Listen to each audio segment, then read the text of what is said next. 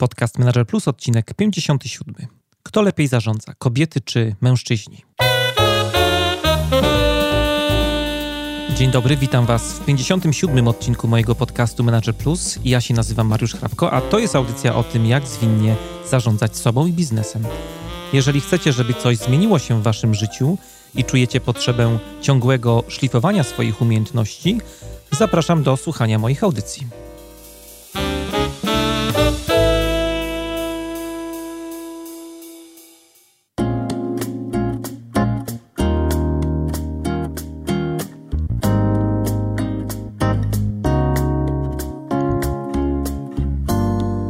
Się przygotowywałem do tej audycji, buszowałem trochę w sieci, przeglądając różnego rodzaju artykuły, to napotkałem na dość intrygujący cytat.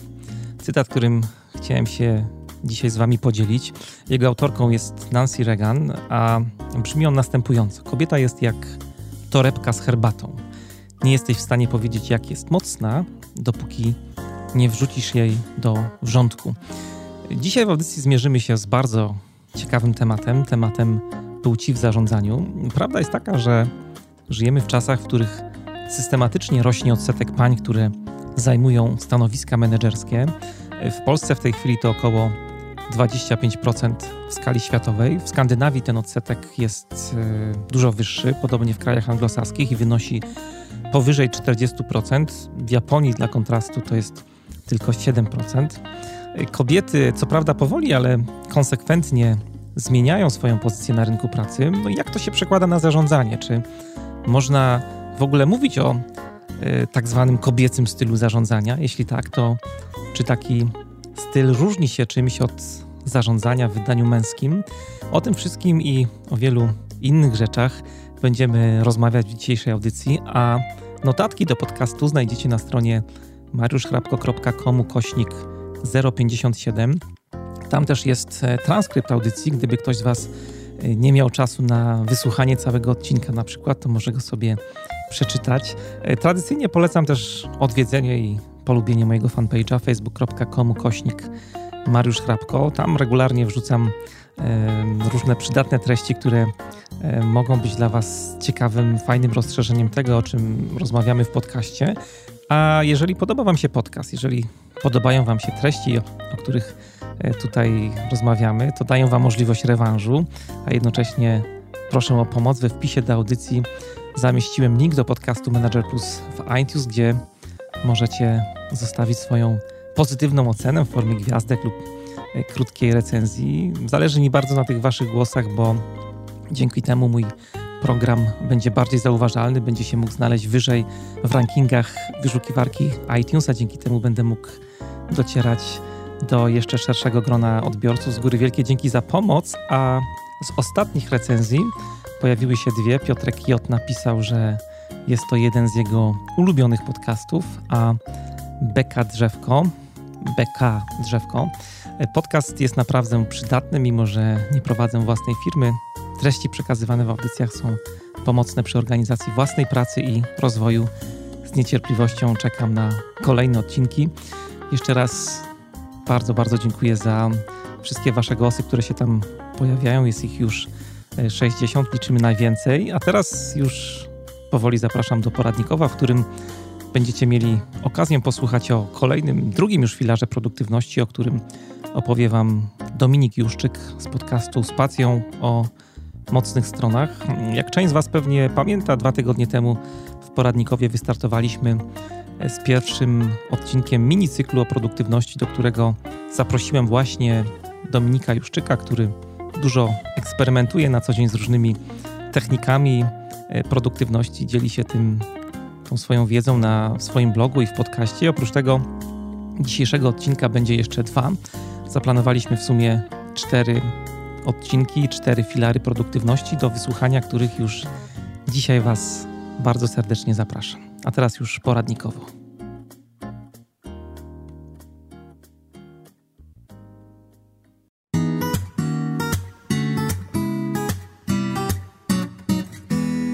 Poradnikowo.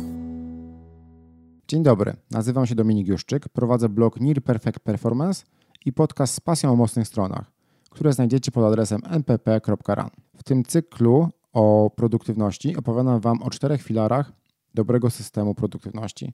W poprzednim odcinku mówiłem o pierwszym filarze, jednej liście zadań, a dzisiaj będzie o następnym kroku, który stanowi drugi filar dobrego systemu produktywności.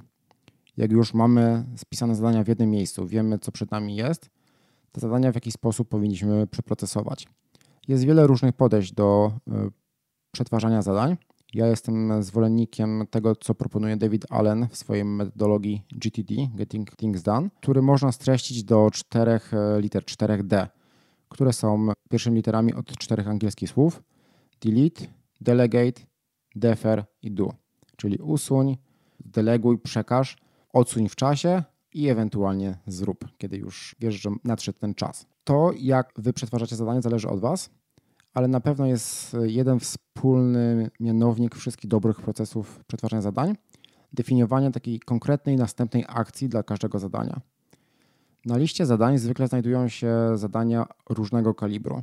Czasami to są bardzo proste zadania typu odpowiedz na maila, zadzwoń do znajomego, ale są też zadania typu przygotuj prezentację, przygotuj raport, przygotuj się do spotkania z klientem, napisz ofertę, nagraj podcast. I te zadania, które są większe, właśnie typu przygotuj prezentację, zwykle składają się z wielu kroków i jest bardzo trudno je zrobić tak na jednym posiedzeniu. Jak widzimy na liście zadań, zadania właśnie tego typu, przygotuj prezentację, którą przypuszcz, która przypuszczamy, że zajmie nam kilka godzin pracy, to jest nam bardzo ciężko, żeby się za takie zadanie zabrać.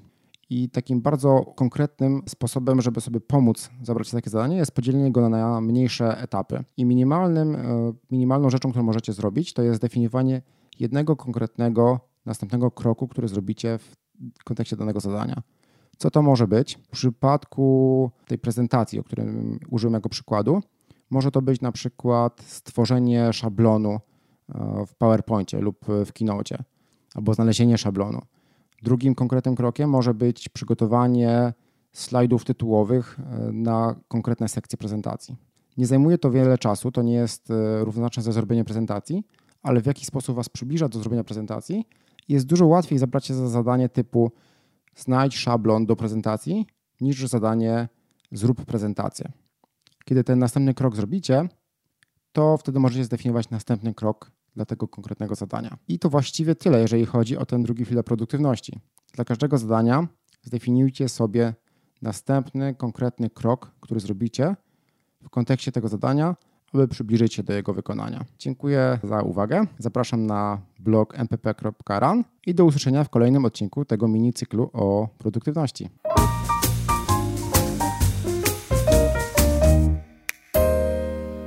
Rozmowa to jest podcast Manager Plus. Dzisiaj w audycji będziemy rozmawiali o kobiecym stylu zarządzania. W studiu moim i waszym gościem jest dzisiaj Katarzyna Pawlikowska, ekspertka od spraw zachowań społecznych i konsumenckich kobiet, juror Światowego Konkursu Biznesowego Stevie Awards, współzałożycielka Garden of Words. Witam cię, Kasiu, bardzo serdecznie. Ja też bardzo serdecznie witam. Powiedz, co ty takiego robisz na co dzień? No, na co dzień robię wiele bardzo pasjonujących mhm. rzeczy. Między innymi badam Polki e, pod kątem mhm. tego, jakie są, co nas motywuje, co nas łączy, e, a co nas dzieli, ale absolutnie nie demograficznie, tylko właśnie wartościami, e, sposobem patrzenia na życie, stylem życia. Patrzę, co nas motywuje także w kontekście społecznym, politycznym, nie tylko konsumenckim. Ale poza tym zajmuję się szkoleniem firm w kontekście jak najlepszego funkcjonowania w komunikacji no i przede wszystkim e, razem z agencją Garden of Words tworzymy strategię i komunikacji marketingowej i PR dla naszych klientów.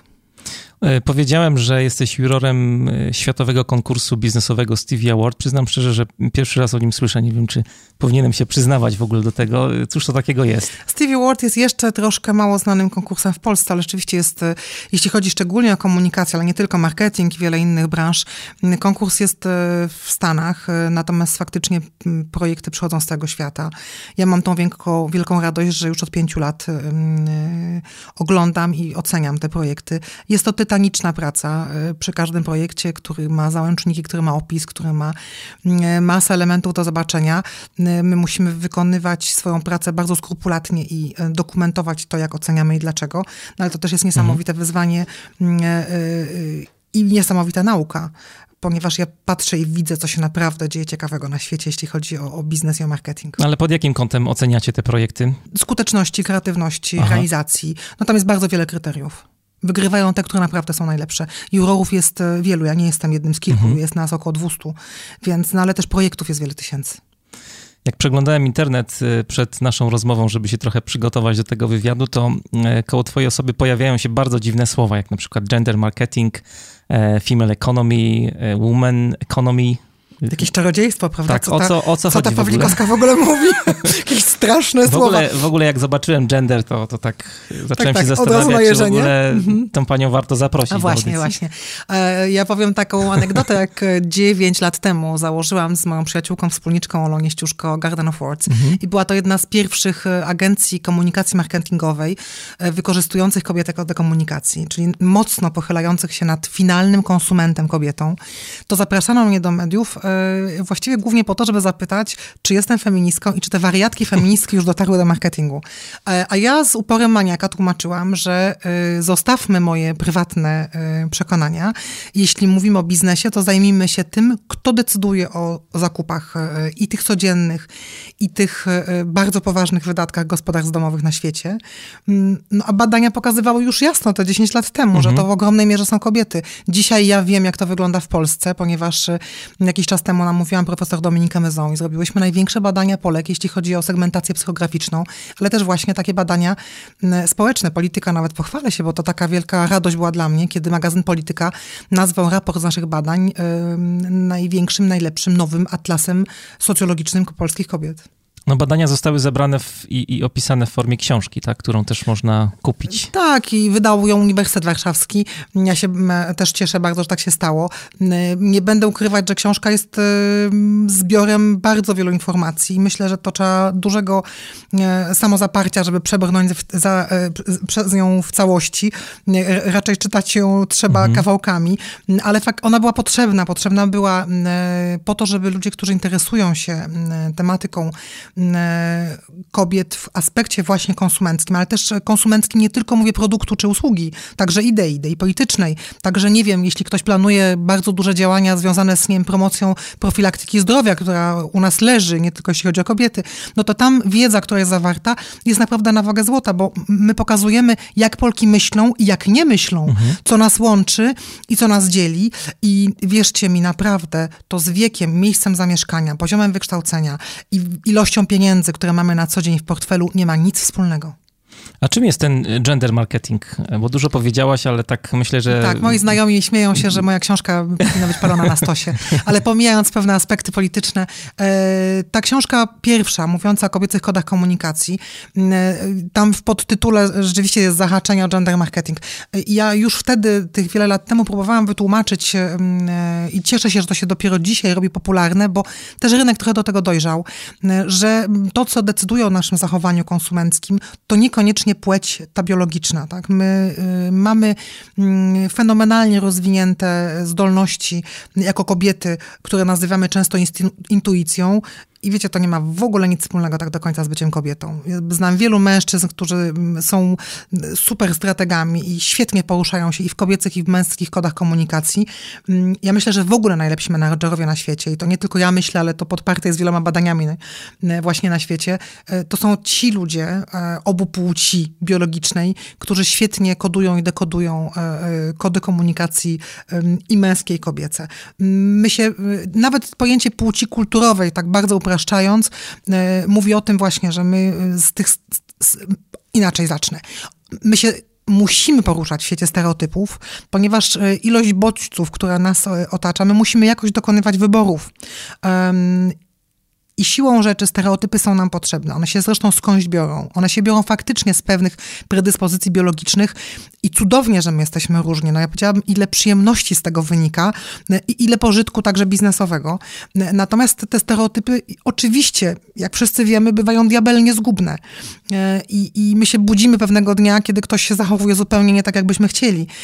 Ale właśnie po to warto znać e, kody komunikacji, e, żebyśmy potrafili je e, skutecznie używać.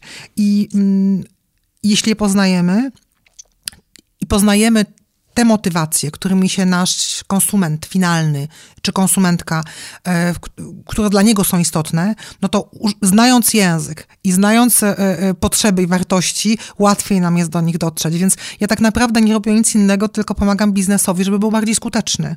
Mhm. Co ma zresztą wymierne efekty, no bo zdarzają mi się klienci, których ja prowadzę im od 7-8 lat, tak? Nie byliby ze mną, gdyby się nie okazało, że to się po prostu opłaca. Mhm.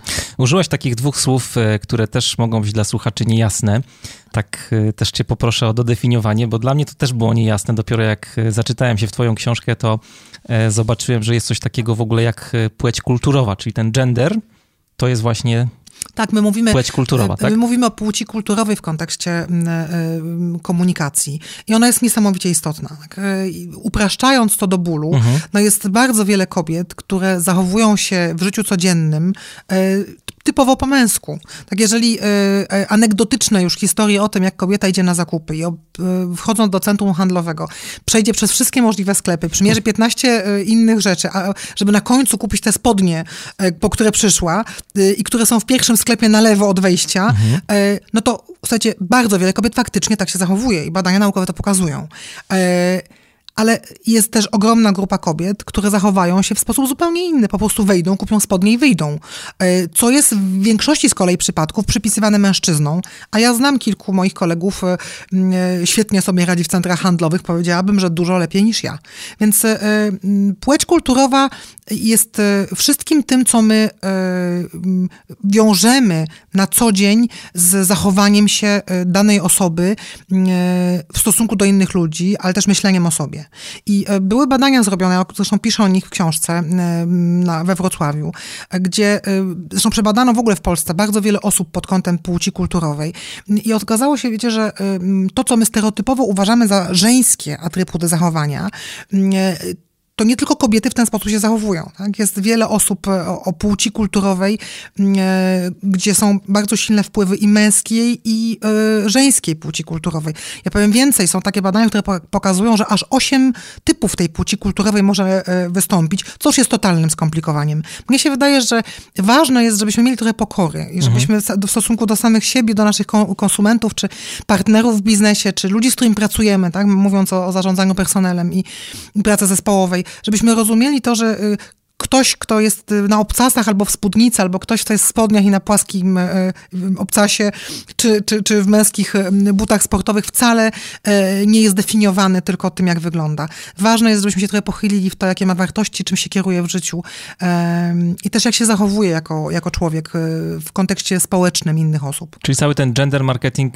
to nie jest tylko celow, na celowniku, nie bierzemy tylko kobiety, nie, nie, tak? nie, nie chodzi o to, żeby, żeby komunikować wyłącznie do kobiet. Zresztą ja cały czas powtarzam, powtarzam, e, te badania, na które się przed chwilą powołałam, pokazują jasno, że e, prawie 80% kobiet w Polsce e, to są kobiety, które odbierają kobiece kody mm, komunikacji, ale też prawie połowa mężczyzn. Mhm. Więc naprawdę dobrze komunikując, pochylając się i używając tych kodów, o których dzisiaj coraz więcej się mówi, ale do niedawna, zresztą sam Kotler się przyznał nawet, mówiąc o, w swojej książce, w którymś tam wydaniu, że proces zakupowy, który był opisywany w jego podręcznikach do marketingu, to był proces zakupowy, który dotyczył mężczyzn. Badano mężczyzn. Mhm w sensie fizycznym, biologicznym, tak?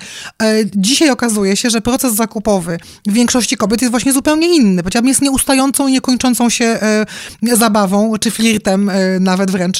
Natomiast to dotyczy bardzo in, wielu innych aspektów życia i ja od tego słowa gender coraz bardziej uciekam w takim aspekcie, że ono dzisiaj w Polsce to jest tak jak z feministkami. Tak niestety zaczęło mieć przyczepioną etykietę, która nie zawsze jest zgodna z prawdą w ogóle. Ale sam fakt pochylenia się tego, jak nasz konsument myśli, co jest naprawdę wartością.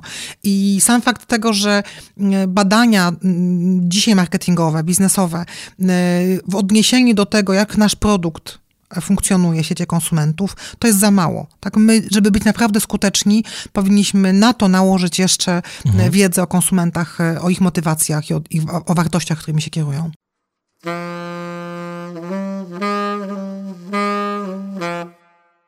Dzisiaj w audycji chciałbym pogadać trochę o czymś, co możemy sobie nazwać gender managementem. E, nie ma chyba takiego pojęcia, więc Jesteśmy nie, pionierami, tak? Ja się bardzo cieszę chyba, że nie ma, bo to, y, co jest najważniejsze, mm, skuteczny management nie ma płci e, i nie ma znaczenia, czy jest to kobieta, czy to jest mężczyzna.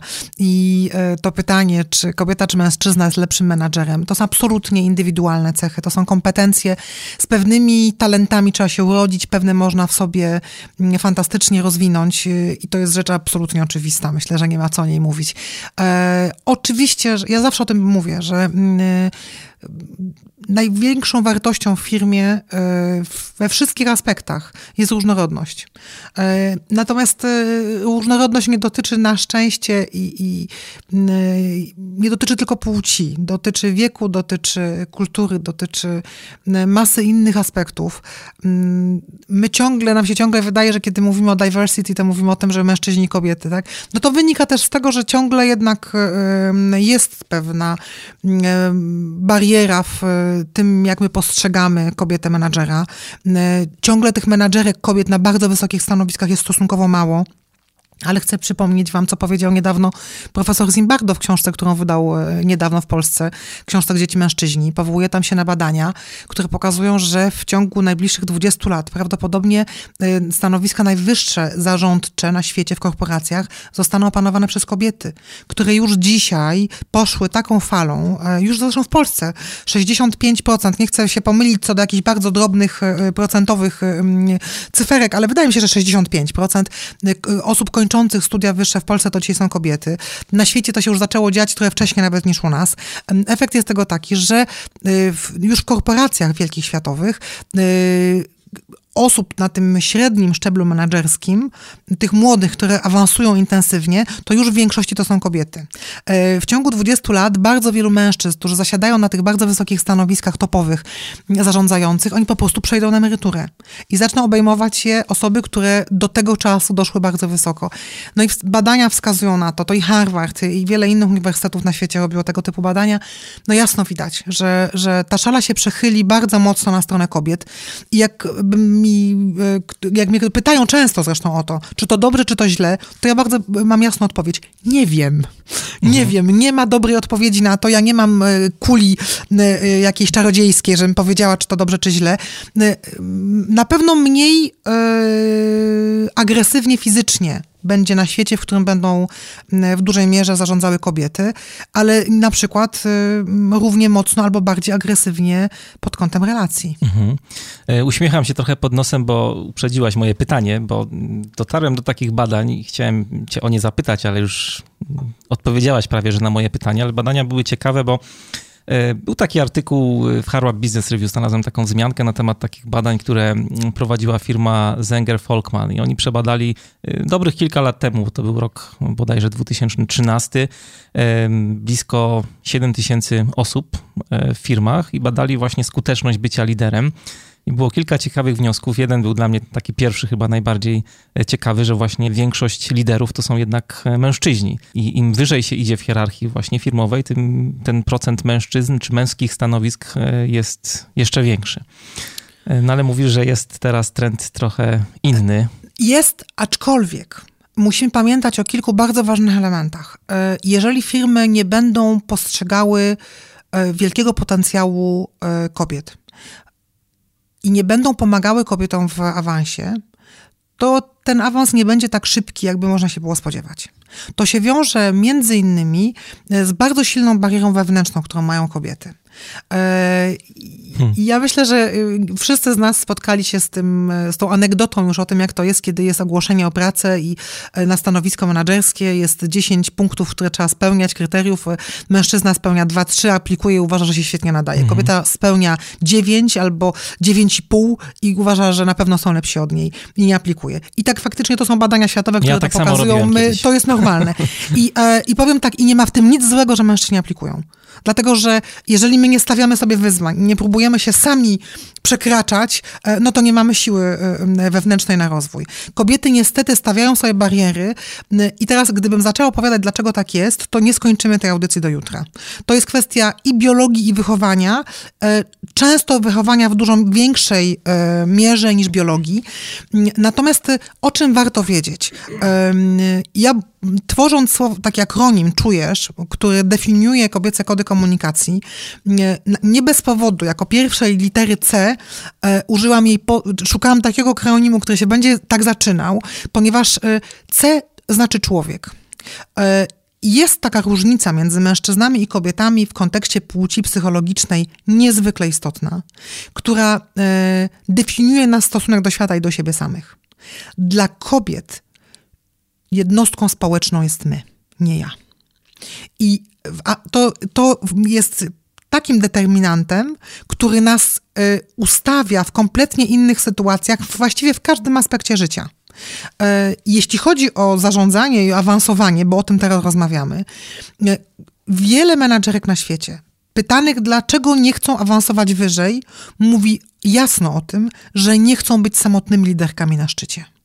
Szczególnie jeśli to jest awans wewnętrzny i one ze środowiska, w którym była dosyć płaska struktura i miały inne kobiety i, i mężczyzn y, no, na równym mniej więcej poziomie, nagle mają stać się ich szefami, e, nagle czują, że te relacje się całkowicie zmienią, a dla bardzo wielu kobiet podstawową wartością pracy oprócz realizacji pasji zawodowych jest kontakt mhm. z drugim człowiekiem i relacje, jakby praca spełnia ich potrzeby społeczne. W związku z tym, jeżeli my nie nauczymy kobiet, Często też my, kobiety, którym się na tych stanowiskach udało, e, nie nauczymy innych kobiet, że to może być wielka frajda, poczucie sprawczości i też jakby wniesienie czegoś dobrego do tego zespołu. I że to nie oznacza absolutnej samotności, chociaż nie udawajmy. Jeżeli ktoś jest menadżerem i mnie słyszy, to doskonale wie, o czym mówię. E, każdy menadżer, mhm. zresztą każdy z nas jest zostawiony samemu sobie przy najważniejszych decyzjach życiowych, a już większej samotności w takim aspekcie niż menadżera, który podejmuje trudną decyzję, to chyba nie znam. Mhm. E, znam to z autopsji. E, natomiast nawet kobiety, które zakładają spółki, tak, które mają w sobie tą uświadomioną już przedsiębiorczość, bardzo często zakładają spółki w dwójkę tak? nie zakładają ich same. Więc my mamy tą, e, tą cechę, takiego, taką potrzebę bycia we wspólnocie niebywale silną. E, my też się taką definiujemy. Cechę trochę. Tak, niebywale. Znaczy, wiecie, no to też e, dziwnie to brzmi, my sobie siedząc tutaj przy super nowoczesnym sprzęcie, rozmawiając z Państwem przez internet, ja Wam teraz powiem, wiecie, bo byśmy przed chwilą wyszli z jaskiń. No brzmi to dosyć strasznie, prawda? Ale w historii ludzkości, no to rany, o czym my mówimy? Przecież my dopiero naprawdę przed chwilą zaczęliśmy budować nowoczesną cywilizację, społeczeństwo. I siłą siłą rzeczy, tak? W mężczyznach e, ta potrzeba e, bycia liderem, tym samcem alfa, e, była tak silna z bardzo prostego powodu. Jak znowu powołam się na Zimbardo, ale to była chyba najciekawsza informacja, którą przeczytałam w jego książce, tej ostatniej, że y, badania, które to Harvard chyba prowadził, które pokazują, y, jak wyglądamy my genetycznie, my ludzie dzisiejszy, żyjący na świecie. Otóż, moi drodzy, my jesteśmy w 63%, przepraszam, w 67% pochodzimy od kobiet, a w 33% od mężczyzn.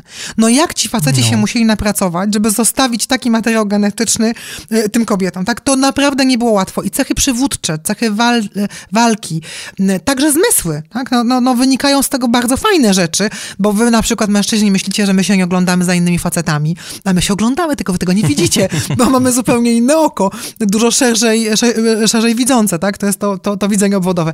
Ale wracając do tego ja, e, no, u mężczyzn to było naturalne, co nie znaczy, że mężczyźni nie mają fantastycznych relacji społecznych, bo byłoby to diabelnie niesprawiedliwe, gdybym tak powiedziała. Natomiast mówiąc, stereotyp, idąc stereotyp, stereotypem. Jednak zachowaniem wielkich grup społecznych, to patrząc na kobiety, myśmy musiały wykształcić w sobie niezwykłą wrażliwość na to, jak się zachowuje drugi człowiek. Pamiętajcie o tym, że e, długo, długo na świecie, jak już były dzieci, mhm. to nie było jeszcze mowy. Kobiety musiały na przykład nauczyć się odczytywać mimikę. E, nie tylko dzieci, które wiadomo na początku nie mówią, ale także swojego mężczyzny, także innych kobiet w gronie.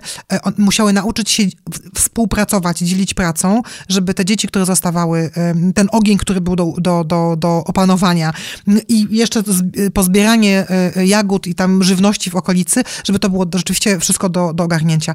Myśmy się po prostu trochę inaczej rozwijali biologicznie Ale w związku z tym rozwijaliśmy, rozwijaliśmy też trochę inaczej pewne e, zdolności społeczne, no, które dzisiaj właśnie powodują to, że my się poruszamy w świecie stereotypów. Wspomnieliśmy kody komunikacji i ten cały model czujesz. Myślę, że warto powiedzieć parę słów o pozostałych literkach, bo to jest jakby twój autorski pomysł. Tak się uśmiechałem też, jak wcześniej rozmawialiśmy, że w sumie taki pierwszy model z akronimem, który nie jest amerykański, o którym słyszałem i też fajnie brzmi bardzo. E, możesz powiedzieć parę słów więcej o tych znaczy, pozostałych Ja myślę, że benchmarkowanie od literkach. tych, którzy są najlepsi jest, jest bardzo cenne.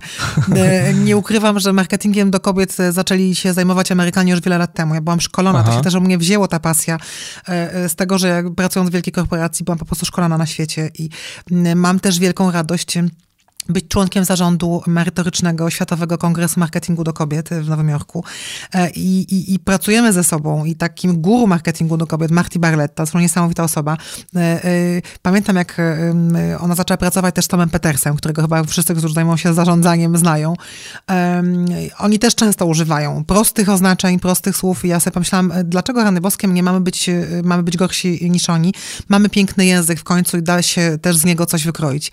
I wiecie, ja się śmieję z tego, że mm, często jak prowadzę szkolenia właśnie, czy z zakresu komunikacji dla zarządów, czy y, w sprzedaży i marketingu, to y, ludziom mówię, słuchajcie, y, kobiece kody komunikacji, ja się bardzo cieszę, że wy używacie tego określenia, ale to jest ściema. Ja wymyśliłam to określenie mhm. po to, żeby nie musieć tłumaczyć ludziom, że e, stereotypowo, czyli w dużych grupach społecznych, które nas interesują biznesowo, no bo z całym wielkim szacunkiem do jedna, dla jednostki, każdy z nas jest inny, ale nas interesuje to, jak się zachowują grupy konsumentów, czy właśnie grupy ludzi w pracy, e, e, to Gdybym zaczęła wam mówić, że to są wartości, które z powodów społecznych, biologicznych są bliskie kobietom, wiążą się z tym a tym, ze zmysłami, z wychowaniem, z funkcjonowaniem mózgu, ale też na przykład właśnie z um, zachowaniem społecznym kobiet w różnych kulturach, bo to też ma silny związek, no to wiecie, zanim bym skończyła, to już by nikt nie pamiętał, jestem wręcz przekonana, że wy też nie pamiętacie, jak zaczęłam. Więc mówiąc, y, słuchajcie, jest coś takiego jak kobiece kody komunikacji i akronim czujesz, jest bardzo prosty sposób definiuje, nagle okazuje się, że można to zapamiętać pamiętać i mało tego, pamiętać robiąc e, różne projekty. I to jest fajne i bardzo się cieszę, że to funkcjonuje, że ludzie tego używają. No teraz jest, e, dużo się mówi o organizacjach turkusowych i też Fredrik Lalu wymyślił sobie, żeby e, używać właśnie kolorów, które bardzo fajnie, jak widać no i słychać, się, się sprawdzają. Prawda? Taka prostota właśnie to jest to, to, to, czujesz, to czujesz też, udało mi się, ja się bardzo z tego cieszę, że ono też pokazuje jedną szalenie ważną rzecz. naukowcy pokazują, że znowu, mówiąc bardziej, nawet nie powiedziałabym strategicznie, tylko e, statystycznie. W dużych grupach mężczyźni i kobiety e, inaczej funkcjonują w świecie. Tak? My się komunikujemy inaczej, ale to wynika między innymi na przykład z tego, że kobiety mają niezwykłe zdolności syntetyczne, czyli łączenia w jedną całość bardzo wielu szczegółów, a mężczyźni mają niezwykłe zdolności analityczne, czyli rozpracowywania jednej całości w, w, na szczegóły. Zobaczcie, jaka cudowna jest rzecz, pod tytułem diversity i współpraca kobiety i mężczyzny, jeżeli mówimy o takim stereotypowym podejściu. No przecież jeżeli my patrzymy pod różnym kątem, to naprawdę potrafimy zobaczyć więcej i być bardziej skuteczni.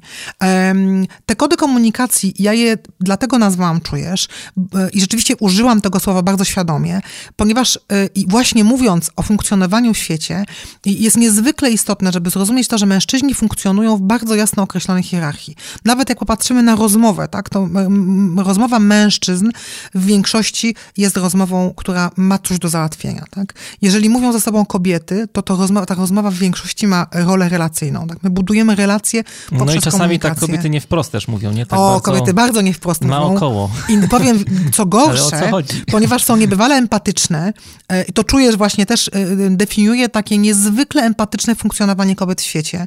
E, co ciekawe, ta empatia wiąże się też z, z negatywnymi aspektami, tak? bo empatia powoduje, że kobiety e, budują wieczną utopię. To ten kod Z zbawicielki o tym też mówi. E, Czyli ta druga literka, ta, tak?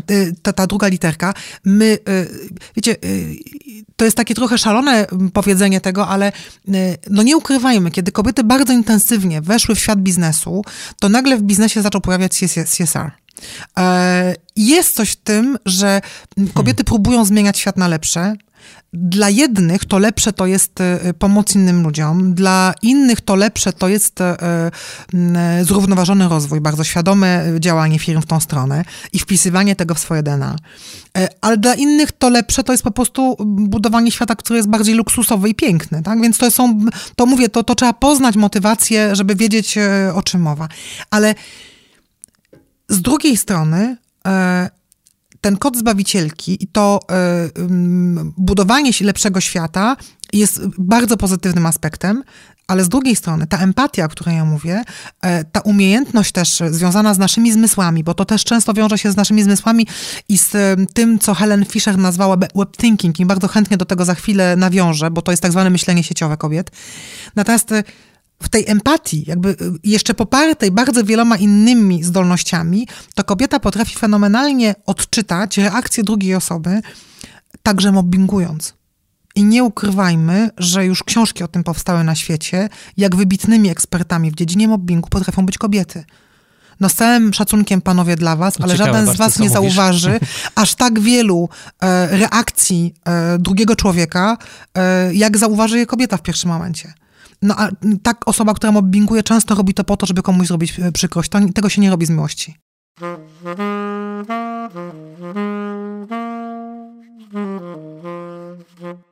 Człowiek, zbawicielka, mamy jeszcze parę literek. Mamy. Ja o tym człowieku to musiałabym bardzo długo mówić, bo e, kod e, C, czyli człowiek, dotyczy bardzo wielu aspektów naszego funkcjonowania. Wspomniałam o tym w kontekście pewnych barier, które same sobie stawiamy. To jest też tak, że to się przekłada na przykład na to, jak my wychowujemy potem dzieci, to jak my funkcjonujemy w rodzinie.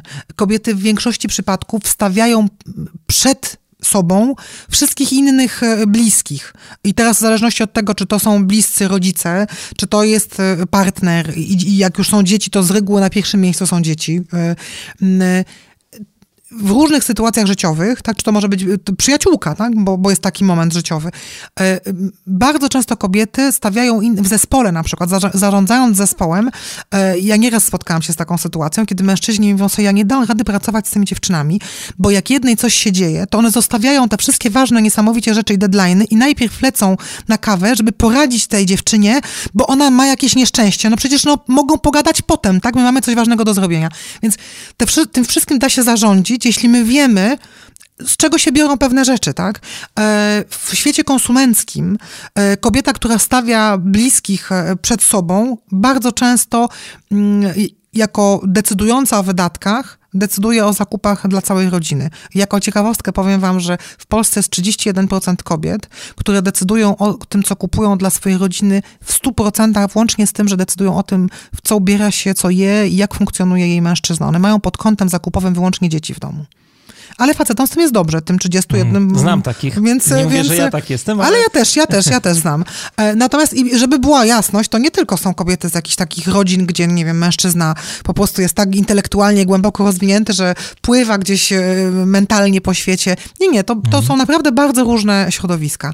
Więc e, to C jako człowiek funkcjonuje bardzo, na bardzo różnych płaszczyznach. W komunikacji funkcjonuje niesamowicie silnie jako ogromne wyczulenie na dyskryminowanie. E, i dyskryminacja nawet w komunikacji. Ja to się śmieję czasami, że tak wiele lat się o tym mówi, a ciągle jeszcze powstają, to nie tylko w Polsce, to także za granicą na świecie, powstają reklamy, w którym na przykład e, ktoś się naśmiewa z drugiej osoby. Ja nawet robię często na szkoleniach taką e, mini zabawę i test, jak są kobiety na sali, pokazuję dwie reklamy tej samej marki. Jedna, która jest, obie są prześmieszne, tylko jedna stawia kobietę, wszyscy się śmieją, ale w sytuacji, w której jednoznacznie znacznie no, e, dyskryminującej e, i mimo, że to jest śmieszne, podświadomie żadna z kobiet nie reaguje na tą reklamę pozytywnie.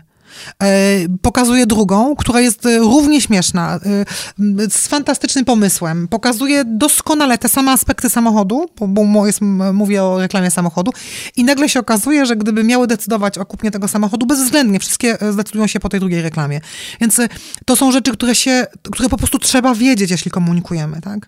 To jest też nastawienie na drugiego człowieka w aspekcie obsługi klienta i tego, gdzie my poszukujemy informacji o produkcie. Jakbym tak wam zaczęła to opowiadać, to byśmy cały program zrobili tylko kocie C, czyli człowiek. E, drugi, ten Zbawicielka, e, dotyczy naszego funkcjonowania właśnie takiego nieustającego budowania utopii przez kobiety. E, to jest kod, który jest bardzo ciekawy, zarówno właśnie mm, w kontekście projektów odpowiedzialności społecznej, ale w bardzo wielu aspektach. No przy zarządzaniu zespołem to jest w ogóle jedna z podstawowych rzeczy, którą trzeba wiedzieć e, i jak to się przejawia w różnych aspektach e, naszego życia. Mm, ale to też jest tak, że, że w życiu konsumenckim danie kobietom takiej możliwości bycia, e, takiego poczucia, że robią coś dobrego jest niesamowicie mocne. Ale z kolei mówię, to się wiąże z innymi elementami. Jak e, pomyślimy o kodzie Zbawicielka, a nie pomyślimy o tym jeszcze w dodatku, że kobieta właśnie jako C, czyli człowiek, nie chce się stawiać jako samotna liderka, to się potem popełnia błędy, bo mówi się zostań, nie wiem, najlepszą mamą. Mhm. Żadna kobieta nie chce zostać najlepszą mamą. Bo sama jedna, ona najlepsza nie. Chce być w gronie najlepszych mam. A to jest diabelna różnica. Literka U jest od czego? U oznacza uporządkowanie i nie miejmy złudzeń, nie chodzi o porządek w domu albo na biurku. Znam wybitnie uporządkowane umysły, które mają niesamowity bajzel e, w świecie, że tak powiem, rzeczywistym. E, uporządkowanie wiąże się z tym, o czym wspomniałam przed chwilą. Amerykańska antropolożka Helen Fisher e, nazwała tą niebywałą zdolność mm, u kobiet myśleniem sieciowym. To się y, wiąże z mm, ten web thinking, nie, tak? tak? z nielinearnym podejmowaniem decyzji i z nielinearnym myśleniem u kobiet. To, co dla bardzo wielu mężczyzn, mówię znowu, e, upraszczając do bólu, e, to nie każdy mężczyzna tak myśli, nie każda kobieta myśli inaczej, ale to, co tak w dużych grupach e, występuje, także przy badaniach menedżerskich. Mężczyzna od A do B do C jest prosta droga, tak samo jak przy podejmowaniu decyzji zakupowych. W przypadku kobiet bardzo często jest tak, że jest A i C, a potem B, a potem dopiero D. I, i to się dzieje z pewnych powodów. Kobiety również mają taką tendencję przez to, że e, informacje, wspomniałam Wam o tym, że mamy tą zdolność syntetycznego myślenia, czyli wyłapywania bardzo wielu szczegółów i tworzenia z nich pewnej całości. To choć wielu panom wydaje się niemożliwe, że kobiety się słuchają, że tylko gadają, ja już to słyszałam parę razy, otóż nie. Chciałam zdementować tę pogłoskę. Kobiety się bardzo słuchają e, i mało tego, e, czasem mówiąc jednocześnie trzy albo cztery, słyszące te pozostałe mówią i zapamiętują. Jest to pewien rodzaj zdolności, e, a on się wiąże z czymś, co ja się tak no już do bólu upraszczając nazwałam takim szufladkowaniem w głowie. Znaczy my rzeczywiście mamy taką tendencję i tu mówię o płci psychologicznej, bo wielu mężczyzn też tą zdolność niebywałą ma, zachowywania informacji pozornie nieistotnych istotnych, albo przynajmniej odnośników do tych informacji, czy gdzie mogę potem to, tego szukać to znaleźć, e, i wykorzystywania ich w momentach, które są po prostu przydatne. Mm, e, to się wiąże z tym, że my mm, dochodzimy często, jako menadżerowie na przykład, do tych samych rezultatów, tylko innymi drogami. E, myśląc już tak e, e, typowo strategicznie. Natomiast to się wiąże też w życiu codziennym z tym, że my wykorzystujemy informacje, które gdzieś tam przeczytałyśmy, które gdzieś tam pojawiły się w naszym życiu, wtedy, kiedy po prostu są nam potrzebne. Do tego stopnia to jest istotne, że y, popularność tak wielkich y, dzisiaj tytułów, y, jak na przykład pudelek.pl, to są właśnie te poszukiwania tych informacji, które kobiety uwielbiają, no bo mało tego, są nastawione na życie społeczne, więc jeśli na przykład kogoś lubią, jakąś aktorkę albo znaną osobę, to chcą wiedzieć o niej wszystko. I to ten kod uporządkowania i tego myślenia sieciowego, no potrafi się kończyć na wścibstwie, naszej sąsiadki, która przez drzwi, tam tą, e, tą małe okienko w drzwiach ogląda wszystkich, tak, e, e, którzy przechodzą, po właśnie szukanie i wielką popularność wszystkich portali plotkarskich. Ale całkiem sporo panów. Ale oczywiście, tak no bo właśnie powiedziałam, tak, że to nie dotyczy tylko biologicznie. Osób, słucham, to się tak podśmiewuje z no, tych no, portali, no, ale a jednak, prawda? No znaczy. właśnie, dokładnie. Więc mówiłam o tym, że bardzo wielu mężczyzn odpowiada na te kody. Natomiast tak poważnie, e, to jest jeszcze jedna rzecz. E, coś, z czego się panowie ogromnie czasami śmieją, czasami ich to przeraża, gdzie kobiety są niesamowicie pamiętliwe przez to. I to jest tak, że e, kobieta potrafi zapamiętać czasami coś negatywnego, mimo że nawet nie chce tego pamiętać. Po prostu tak jest zbudowana jej, jej umysłowość, jej, jej pamięć też i to wynika jakby wobec tego, że Ciekawe jeszcze przy bardzo. tym podejściu do y, niedyskryminowania, no jak ktoś nam coś zrobi niemiłego, ale powie, albo powie coś niemiłego, no to my niestety potrafimy to diabelnie długo pamiętać. To panowie wiedzą, że to wyciąga się przy różnych tak. y, prywatnych sytuacjach, nie za, nie za fajne to są rzeczy, ale y, no tak jest. Ja się zawsze śmieję, kiedyś taką anegdotę opowiadałam o tym, jak y, jakiś czas temu stałam na dworcu centralnym w Warszawie, jechałam do Krakowa i czekałam na koleżankę, y, jechałyśmy razem. Dworzec jeszcze był przed tą przebudową, był po prostu wielką pustą halą. I na tej hali kawałek dalej stali dwaj młodzi panowie, koło trzydziestki, góra. Ale mm, widzę, że też czekają. W pewnym momencie wpada y, z drugiego końca y, dworca y, ich kolega. No taki dosyć duży, młody facet, ale z dużym brzuszkiem. I ci faceci rano na tym dworcu, na cały regulator drą się do niego hello, baby, witaj brzusiu, żegnaj siusiu. Sorry, cytuję. Po czym facet dobiega do nich i śmiejąc się do rozpuku mówi, no dobra, dobra, mięsień piwny. Gdyby któraś moja koleżanka, drugiej koleżance, zawołała coś takiego na dworcu centralnym, ba, powiedziała jej to nawet szeptem, no to chyba y, zostałoby jej to zapamiętane do końca życia, tak? No my się jednak inaczej za zachowujemy. I pod tym względem właśnie kobiety y, są niezwykle y, pamiętliwe, ale to dotyczy też na, nie tylko relacji w pracy, czy biznesowych, czy właśnie pozabiznesowych, ale także konsumenckich. Ja często powtarzam moim klientom, że tego typu błędy niestety, jeśli chodzi o kobiety, popełnia się tylko raz. No i to wynika też jakby z, e, bardzo ściśle jest powiązane z e, kodem e, jednocześnie, J, czyli jednocześnie, ponieważ kobiety mają, ja bym to nazwała, powołując się na moją koleżankę, bardzo mądrą dziewczynę z Ameryki, która napisała książkę o tym, Kelly Skoloda, Kobiety są wieloumysłowe. Jakkolwiek dziwnie by że to zabrzmiało, bo multiminding po polsku tłumaczyć czapka z głowy No temu, który to e, dobrze przetłumaczy. Mamy multitasking, E, właśnie. I, i, my o tym multitasking mówimy często jako wielozadaniowości. Tak. Ja się absolutnie przyznaję, co zresztą badania naukowe ostatnio potwierdziły, że jednoczesne robienie bardzo wielu rzeczy jest e, bzdurne i nie da się do końca e, tego zrobić dobrze. Ale w przypadku kobiet to to jednocześnie bardziej dotyczy umysłowości niż fizycznie wykonywania rzeczy. To dotyczy umiejętności pamiętania o kilku aspektach, a nie koncentrowania się wyłącz, wyłącznie na jednej rzeczy. Kilka dni temu miałam rozmowę z właścicielką agencji badawczej, w której robiono duży raport. E, W zespole, e, który przygotowywał ten raport z bardzo dużych badań, są cztery kobiety, jeden mężczyzna. I e, była mowa o tym raporcie, analizowali ten raport. em, Ten mężczyzna za, zaproponował, że on zrobi notatki z tego i on będzie ten raport przygotowywał. E, była mowa o kilku aspektach tego raportu. On zaczął notować. One rozmawiały i mówią, no to piszesz, no ale co mam pisać? No przecież dopiero to... Więc I te dziewczyny się strasznie, oni się w końcu pokłócili, ponieważ on ciągle robił ten, pisał tą pierwszą rzecz, a one już były przy piątym czy szóstym punkcie i absolutnie nie rozumiały, dlaczego on nie śledzi tego, o czym one mówią. A on się koncentrował na tym, żeby napisać dobrze ten pierwszy punkt. E, takie sytuacje życiowe pojawiają się szczególnie w życiu zawodowym, w zespołach wielopłciowych bezwzględnie często. Y, Jak my się dobrze zrozumiemy, tak, to my naprawdę nie miewamy takich kłopotów. Tak? Po prostu omówmy jedną, zróbmy dwa słowa hasła punktu, prze- przejdźmy do następnej, wszyscy będą zadowoleni. No kobiety też nie rozumieją facetów pod tym względem, nie ma co udawać. Tak? Trzeba też je, to nie tylko mężczyzn trzeba y, y, kształcić z tego, jak rozumieć kobietę, ale vice, vice versa. Tak? Ja się najbardziej śmieję, że ym, w takim e, aspekcie mm, właśnie komunikacji, także takiej bardzo osobistej, tak? My y, często kobiety, y, nam się wydaje, że jak my damy do zrozumienia mężczyźnie, nie mówiąc jasno, czego oczekujemy, ten mężczyzna się domyśli, ponieważ w naszym kobiecym świecie to jest oczywiste. No i potem, nie wiem, y, pokłócimy się i na drugi dzień y, mężczyzna y, pójdzie nam umyje samochód albo wymieni opony i jeszcze bardziej się obrażamy, tak? A on nie zrobił nic innego, jak dał nam dowód największej miłości, tak? Więc mężczyźni zaprzyjaźniają się poprzez wspólne robienie rzeczy.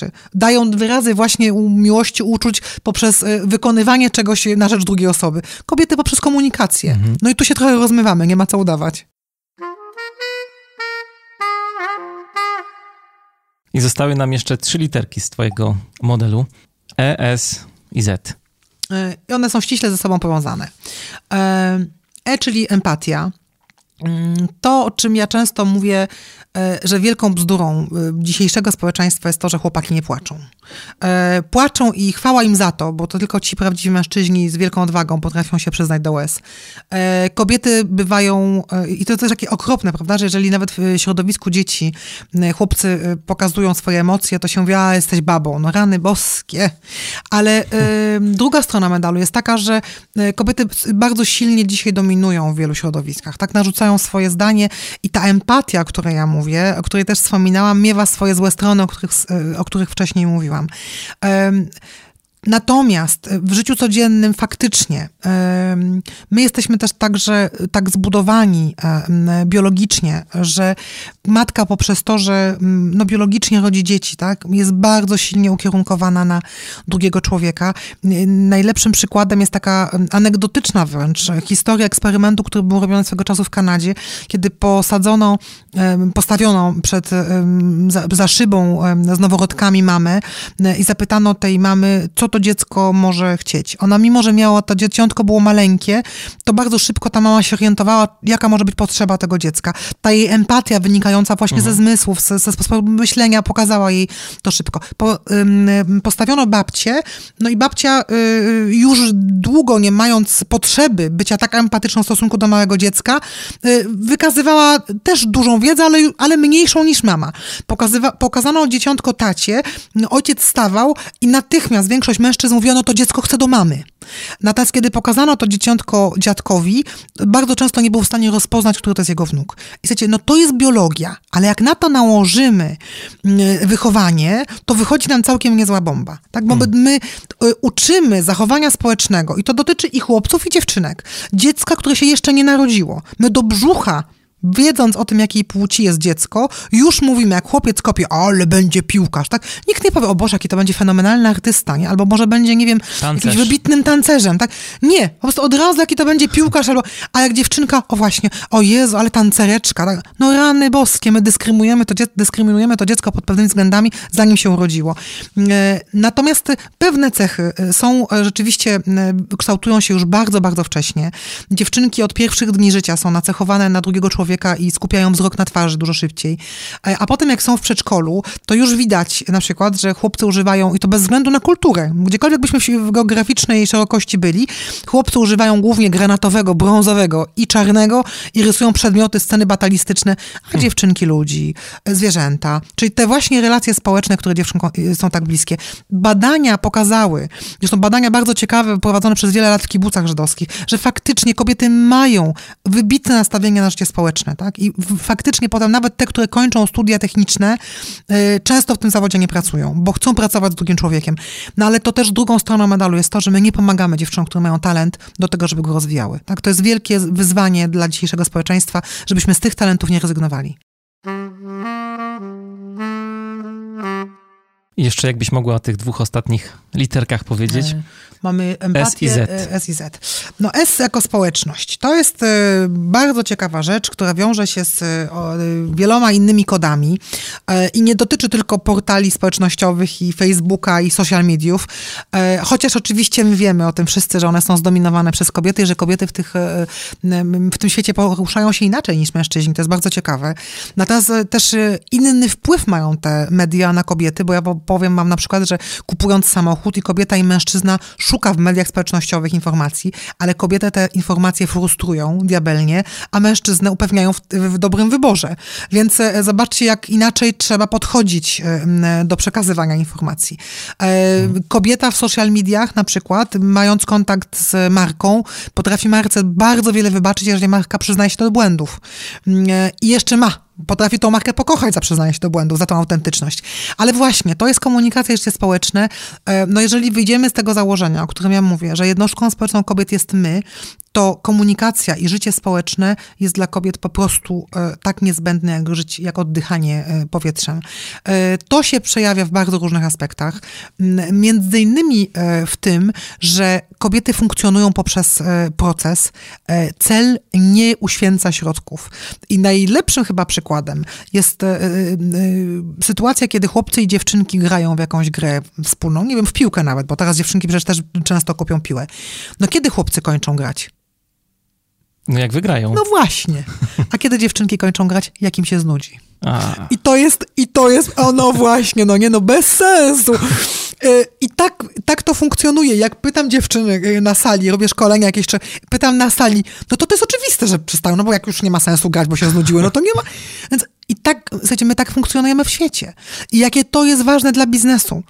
Cel jest diabelnie ważny, ale jeżeli nie mamy fanu i przekonania, że robimy coś właściwego, to kobiety z tego wyjdą bardzo szybko. E, to są rzeczy, które jeśli my potrafimy wykorzystać w sprzedaży, w marketingu, w budowaniu strategii, okazują się kluczem do sukcesu. E, więc kod społeczności dotyczy nie tylko samej komunikacji, nie tylko budowania tych społeczności e, właśnie w kontekście sprzedaży, ale także strategii marketingowych, strategii biznesowych.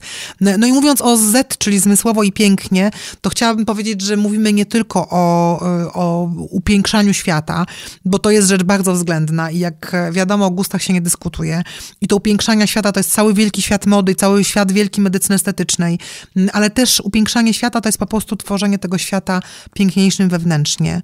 Mm, I są takie grupy kobiet w Polsce, y, ogromna grupa, 24% mm, kobiet niespełnione siłaczki. Nie bez powodu tak się nazywają, nie ukrywajmy, ale o tym nie teraz. Natomiast to jest grupa kobiet, dla których wewnętrzna wartość i piękno wewnętrzne rzeczy ma ogromne znaczenie to Z zmysłowo i pięknie to też jest rzeczywiście fizyczna nasza zmysłowość. Mm, ja wspomniałam o tym, że mamy trochę inaczej zbudowane oko. E, widzimy obwodowo, mężczyźni widzą bardziej linearnie. Z tego też się wiąże wiele anegdot, bo otwiera facet szafkę albo lodówkę i widzi na wprost i naprawdę czegoś, co widzi, leży obok, nie widzi. Są awantury. A gdyby kobieta wiedziała, piwo, że on pewnie. ma prawo, to już pomijam, ale gdyby kobieta wiedziała, że on naprawdę ma prawo e, nie zauważyć tego, co leży z boku, to może by się czasami nie e, wściekała ale na przykład e, w oku to też jest inny odbiór bodźców, jeśli chodzi o kolory. Mm, e, jeśli chodzi o słuch, kobiety mają, my mamy tak samo zbudowane ucho, jeśli chodzi o ilość pręcików tych, które odbierają e, dźwięki, ale nasze wibrują szybciej, no między innymi po to, żebyśmy słyszały lepiej kwilące dziecko. No i zobaczcie, jakie to ma ogromne znaczenie, jeśli chodzi o marketing. E, jak muzyka fenomenalnie potrafi wpłynąć albo fatalnie potrafi wpłynąć na to, jak kobieta się zachowa w miejscu sprzedaży. E, osobną rzeczą jest e, to, że my mamy bardzo otwarte zmysły na odbieranie bodźców i odbieramy wiele bodźców jednocześnie. Świat biznesu tego jeszcze nie wykorzystuje, to od razu powiem. Ta omnikanałowość dotarcia pod wieloma względami zupełnie jest, jest, jest jeszcze niewykorzystana mm, najlepszym przykładem jest to, że dzisiaj już na świecie e, najwięcej pieniędzy idzie w jeśli chodzi o reklamę, idzie w internet, e, to się już odchodzi od telewizji. W Polsce ciągle to jest jeszcze telewizja, ale też w tym internecie, jeżeli myślimy, że to ma być w jeden kanał wrzucone, to jest e, ogromny błąd. Dzisiaj myślenie niszami niesamowicie się opłaca i wiedzą o tym już niektóre marki w Polsce, między innymi KRA. Szacunek wielki dla nich.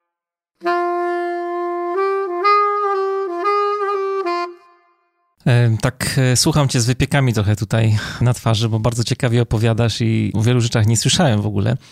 Tak sobie myślę jeszcze o tych badaniach, które wcześniej z kolei przytoczyłem e, Zengera i Folkmana, bo tam był jeszcze taki jeden ciekawy wniosek, który jest też bardzo ciekawy w kontekście tych twoich opowiadań tutaj i, i tego modelu czujesz, bo drugim takim interesującym wnioskiem było to, że kobiety są bardziej skuteczne na stanowiskach kierowniczych niż, niż faceci. To też e, można wysnuć taki wniosek z tego, co mówisz, że te takie miękkie rzeczy, empatia, intuicja, czy, czy nie wiem, dostrzeganie ludzi wokół siebie, e, to są rzeczy, które są jakby bardziej pożądane w, w zarządzaniu. Zresztą no, też nie ukrywajmy, że to są takie trendy, które można zaobserwować w zarządzaniu dzisiaj. Też można e, dojść do takiego stwierdzenia, że faceci powinni być bardziej kobiecy jeśli chodzi o management. O Jezu, tylko nie za bardzo, bardzo was nie? proszę. Nie, nie, nie za bardzo. Cudowne jest, jeżeli my jesteśmy różni. E, ja myślę, że najwięcej, znaczy też badania pokazują, że te firmy, w których zarządach jest około 30% kobiet, ale znowu e, przynajmniej 30%, tak? Ale nie same kobiety. To są te firmy, które dzisiaj na świecie mają największe zyski. No, różnorodność. Ja cały czas powtarzam, e, i jedna płeć ma fantastyczne cechy, i ta psychologiczna, i ta biologiczna, i druga płeć ma fantastyczne cechy. My się, na, no nie po to nas tak natura stworzyła, żebyśmy się nie uzupełniali, tylko po to, żebyśmy ze sobą fantastycznie funkcjonowali.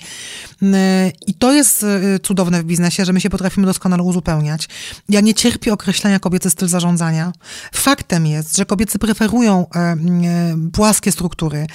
Natomiast to najlepiej funkcjonuje, jeśli my się uzupełniamy. I jeżeli, e, wiecie, ja jestem idealistką i w mojej firmie próbuję wprowadzić zarządzanie przez misję i to nam wychodzi. E, my mhm. zdobywamy nagrody światowe. Ja w Stevie World jestem dlatego, żeśmy jako jedna z pierwszych firm w Polsce zdobyli nagrody i to jeszcze kilka jednocześnie. Ale e, dla mnie największą nagrodą jest to, że moi klienci są z nami przez kilka lat, tak? Że, że my jesteśmy tak skuteczni, że to się po prostu opłaca. Pieniądze przechodzą na końcu. Jak nie ma misji, jak nie ma idei, to biznes dla mnie jest tylko kolejnym sposobem na, na, na, na trzepanie szybkiej kasy. Nie wierzę w taki biznes. E, stanowczo jestem bardziej za ideą profesora Hausnera, że ten biznes jednak czemuś musi służyć. Ale myślę też, że na świecie my coraz bardziej to zauważamy. I cudowne jest to otwarcie. Ja myślę, że mm, zresztą to tak e, wiele e, osób zadaje mi pytanie, też na świecie, nie tylko w Polsce, czy ja się nie boję tego, że ta szala się przewróci za chwilę na tą część kobiet i czy ten świat będzie lepszy albo gorszy. E, to, o czym zaczęliśmy dzisiaj mówić. Może być tak, że to się przechyli, że rzeczywiście mm, za te dwadzieścia parę lat przez jakiś czas kobiety zdominują. Ale ja głęboko wierzę w to, że równowaga jest tym, co jest najlepsze i że ta równowaga do tej równowagi dojdzie. Może to musi tak być, że to się musi gdzieś y, zakotłować, zabulgotać, żeby przyszła równowaga. Mm, y, ja widzę po firmach, które y, są intensywnie roz, rozwijające się i wykorzystują właśnie różnorodność pod wieloma kątami, także absolutnie czysto biznes biznesowego myślenia strategicznego rozwoju firmy, bo tam naprawdę takie dobre, skuteczne zarządzanie y, widać i widać, jak to się rozwija z czasem. Więc y, bądźmy różnorodni, bądźmy różni, nie bójmy się swojej indywidualności. Y, to jest coraz bardziej w cenie. To jest podcast Manager Plus. Dzisiaj moim i waszym gościem była Katarzyna Pawlikowska, ekspertka od spraw zachowań społecznych i konsumenckich kobiet. Jest jurorem Światowego Konkursu Biznesowego Stevie Awards, współzałożycielka Garden of Words Kasiu, wielkie dzięki za Pozdrawiam was serdecznie. rozmowę. E, a na koniec zagramy utwór, który jest e, słoneczny, przynajmniej ma słońce w tytule Sunny Side of the Street. E, ja się nazywam Mariusz Hrabko. Trzymajcie się i do usłyszenia za dwa tygodnie.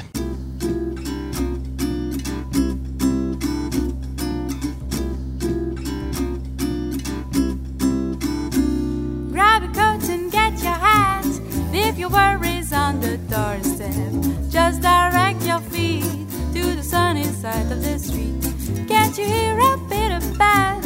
And that happy tune is yours still. Just direct your feet to the sunny side of the street. I used to walk in the shade with them blues on parade, but I'm not afraid. This rover crossed over.